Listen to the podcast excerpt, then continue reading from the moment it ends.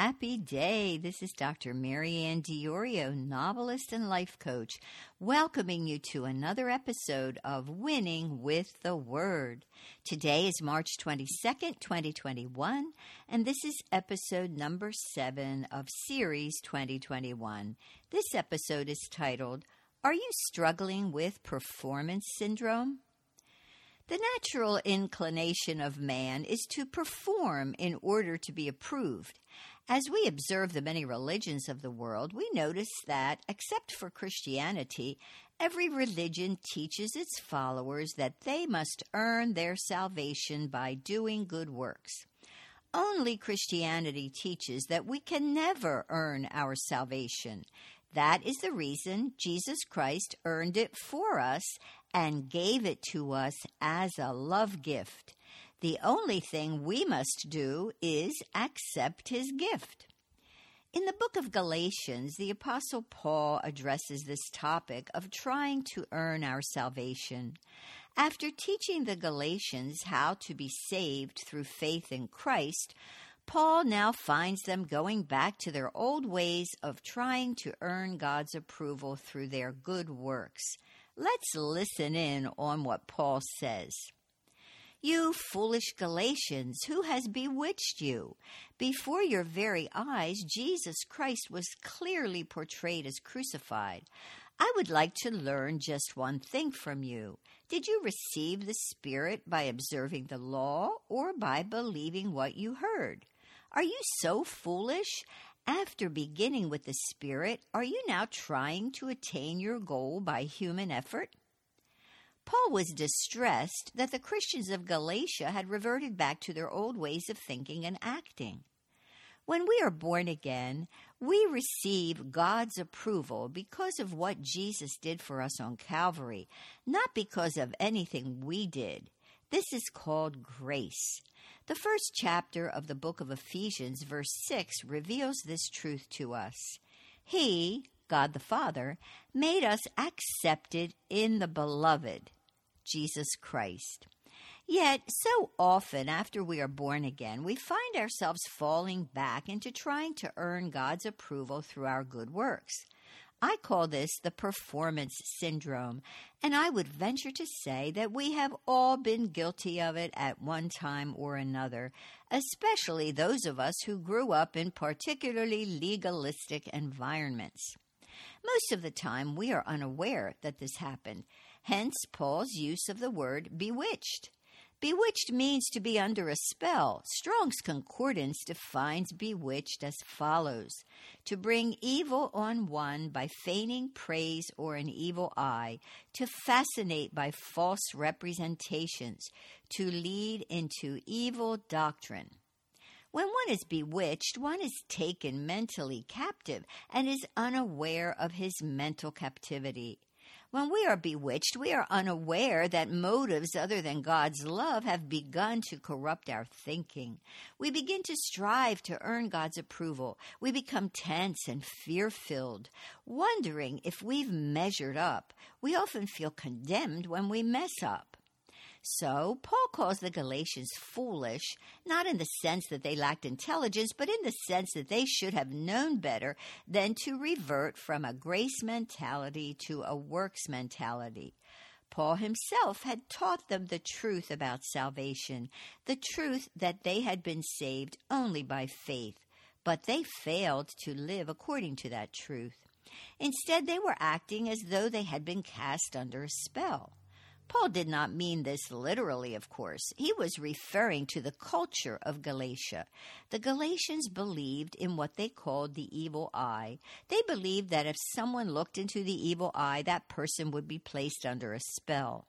So Paul is warning the Galatians to stop looking into the evil eye of the doctrine that taught they could be saved by their works. Instead, Paul admonished the Galatians to keep their eyes focused steadfastly on Jesus. When we see Jesus clearly before us, we won't be deceived. The Galatians were guilty of performance syndrome. Performance syndrome describes not so much the actions we perform as much as it describes the motives with which we perform them. We can perform the same actions because we love God or because we want to earn His love. The actions are the same, but the motives are different. Performance syndrome usually starts in childhood. It starts with lies we accept as truth, lies that lodge in our subconscious mind and affect us throughout our lives unless we get rid of them. What are some of these lies? Here are a few we can start believing in childhood. If I don't behave, Daddy and Mommy won't love me. If I don't do well in school, my parents won't accept me. If my parents argue, or get divorced, it's my fault. Lies such as these become embedded in our subconscious mind. We begin to connect love and acceptance with performance. If we perform well, we will be loved and accepted. If we don't perform well, we won't. After we're born again, we begin to do the same thing with God. We begin to view God as we viewed our parents. We begin to think that in order to be loved and accepted by God, we must perform for Him. In other words, we need to earn His love and acceptance by what we do. In short, we believe we must be perfect. When performance syndrome rules our lives, we have no peace. We constantly strive to meet a standard, not realizing that the standard we are trying to meet can never be met by any human being. But praise the Lord, that standard was met in full by Jesus Christ. When we receive Him into our lives, we receive perfect, unconditional love and acceptance. Have you received Jesus Christ into your life? If not, I urge you to do so now. He will free you from performance syndrome, perfectionism, and every other form of bondage in your life. Pray this simple prayer with me now. Lord Jesus, I want to be free of performance syndrome and perfectionism, but you are the only one who can set me free. So I ask you now to come into my life. I receive you as my personal Savior and the Lord of my life. Forgive me of my sins. Create in me a clean heart. In your precious name I ask and receive. Amen.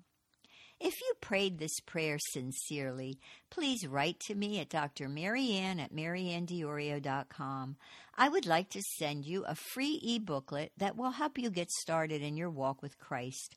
I also encourage you to get yourself a Bible and read it every single day. The Bible is God's love letter to you, His manual for your life. In the Bible, God reveals who He is and He teaches you how to live. Finally, ask the Lord to lead you to the church of His choice for you, where you can learn about Him and have fellowship and encouragement with other Christ followers. It is critically important in these last days to fellowship with other believers who are mature in Christ and can guide you as you grow in Him. If you are not yet a subscriber to the Winning with the Word blog and podcast, I urge you to click on the link below to subscribe now so you will not miss a single weekly episode. Please tell your family and friends about Winning with the Word, and please pass this post on to them. For those of you who may not know, I write fiction about many of the issues I deal with in this blog and podcast. I encourage you to visit my website bookstore at maryanndiorio.com slash book dash table until next time, remember that God loves you just as you are and just where you are, and that He will help you to keep on winning with the Word.